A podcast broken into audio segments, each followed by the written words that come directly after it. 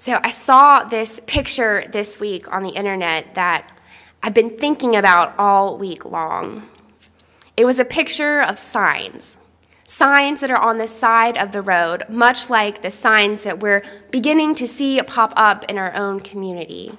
These are election signs, because after all, this is an election season.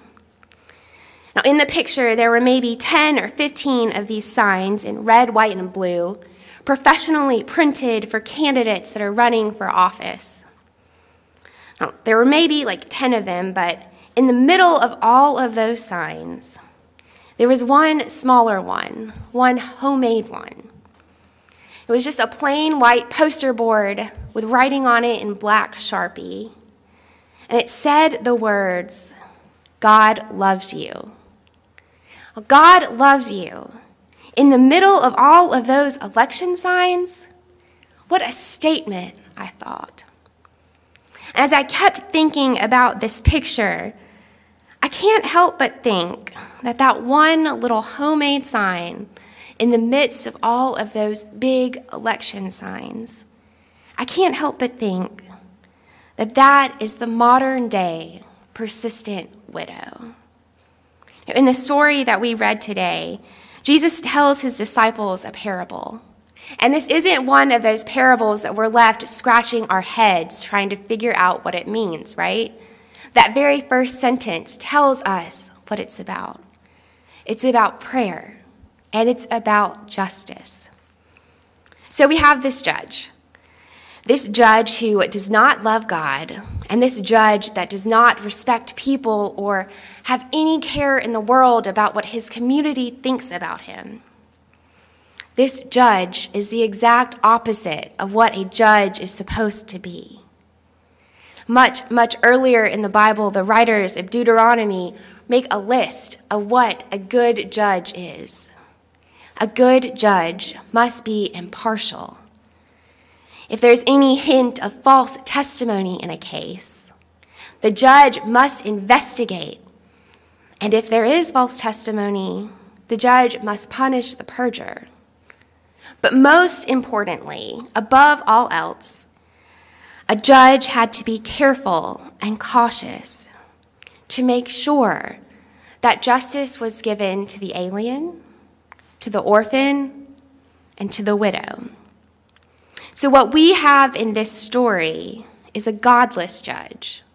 We have a dangerous judge, and a widow approaches that judge. Now remember, in biblical times, widows and orphans and children were vulnerable. Widows were particularly vulnerable because a woman's place in society, it was dependent upon a man. A woman's place went with her husband. So when her husband died, she was alone and her community often disappeared.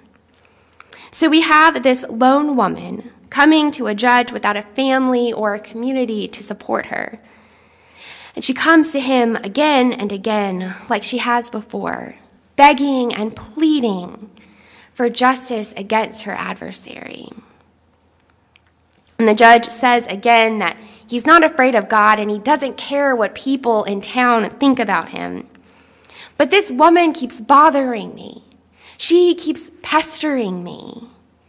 And surely, if I don't do what she's asking, she'll attack me. So fine, fine. I will give you justice so that you will leave me alone, he says. Friends, what kind of justice is that? That kind of justice, that's worldly justice. I bet you can think of someone in your own life, or maybe a bigger someone, that reminds you of that judge. Or maybe you've been like this judge, doing something for someone just so that they'll leave you alone. I've done that. It's that kind of justice that we see too often in our own worlds, where we make judgments based on what's good for us, what's good for me, not necessarily what's good for my neighbor. So then Jesus goes on to say that this kind of justice, this kind is not what God's justice looks like. He promises them that that God will listen to their prayers, that God will respond, and that God will respond fast. Jesus promises them that God is there through talking with God, through prayer, and not through just praying once, but through a continuous prayer, a life devoted to prayer. You know, in our call to worship this morning, it was based on Psalm one twenty-one. Remember that I lift my eyes to the hills. From where does my help come? It comes from God. It's both a plea for justice, and it's it's a plea to God, and it's an assurance that God is always there. Then if you read further down in the psalm, the psalmist goes on to talk about fears. Fears of being struck down by the sun, slipping and falling, even a fear of evil befalling upon them in their travels. It reminds us that praying demands an openness of ourselves to name our fears and an openness to God, to listen. You know, lots of times when we, we think about prayer or praying, we think about asking God for something, right? We ask God to help us on a math test or to heal our friend's mom who has cancer. And oftentimes, our prayers don't get answered in the way that we think they should. We still don't do great on that math test, and our friend's mom is still sick with cancer. So we think that God didn't hear us. We grow weary, and then we stop talking to God. But friends, praying to God is more than just asking for things. Think back to a time when October meant something besides the arrival of a pumpkin spice latte. Do you remember back to when October meant the arrival of the Sears holiday catalog, that big, thick magazine with all of the holiday inventory that Sears offered? The toys were always in the back. Every year, my sister and I would flip through that catalog, circling all of the things that we wanted for Christmas. Maybe you remember doing the same as a child, or maybe you remember your kids doing that. Then on Christmas morning, did you or your kids wake up to everything that you circled from that catalog? We definitely didn't. But you know, we woke up to the things that we needed the most. We woke up to what we needed. You know, when we pray, we certainly don't always get what's on our wish list. The early church that would have read Luke's gospel, that would have written Luke's gospel, they certainly didn't get what they asked for. They asked for things like protection from persecution. They asked for a sense of safety that they didn't get. But you know, they got what they most needed. And I think that's reflected throughout that whole gospel. They got a sense of God's love, and they got God's presence with them when they worshiped. God doesn't give us what we want. God gives us what we need. God isn't a Sears catalog. God grants us the things in life that we need most: presence, comfort. God gives us hope for a world that is filled with love instead of hatred, for a world that is filled with tables instead of walls, bridges instead of fences. God gives us what we need. God gives us open hearts. You know, a life of faith isn't just about giving God your wish list, but it's about this constantly lifting up of every joy and every concern, every doubt and every fear, every lament and every plea to the one who hears, the one who answers. Our prayers, they're our participation in God's coming reign here on earth. And when we do pray to God with these open hearts, our truest and most authentic prayers, we live into this assurance Assurance that God has not abandoned this world. Because when we pray, We live in hope that one day, that long list of injustices we see, that one day, that will be no more. If you all tuned into that special anniversary Sunday school class a couple of weeks ago, you'll remember that Brian Blunt challenged us to think about the Beatitudes in the imperative rather than the indicative.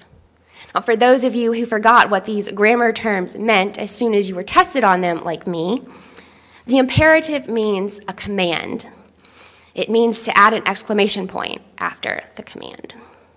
So when it says, "Blessed are those who hunger and thirst for justice," if we think about that in the imperative, it would read, "Hunger and thirst for justice!" exclamation point. Or "Become hungry and thirsty for justice." Now, the widow in this story, she is one that is hungry and thirsty for justice deep in her bones. Because of the way that she kept going back to that unjust judge, I can't help but see a picture of faithfulness. Jesus tells the disciples that unlike that unjust judge, God doesn't need to be badgered to give justice to God's people. That God is more like that widow. God is committed to justice, to grace, and to peace. And I wonder if that kind of persistent faithfulness is what Jesus is talking about, how she kept going back and back. I wonder if that is the faithfulness that Jesus is asking about, if that's what he'll find when he returns again. So for us today, what does it look like to become hungry and thirsty for justice?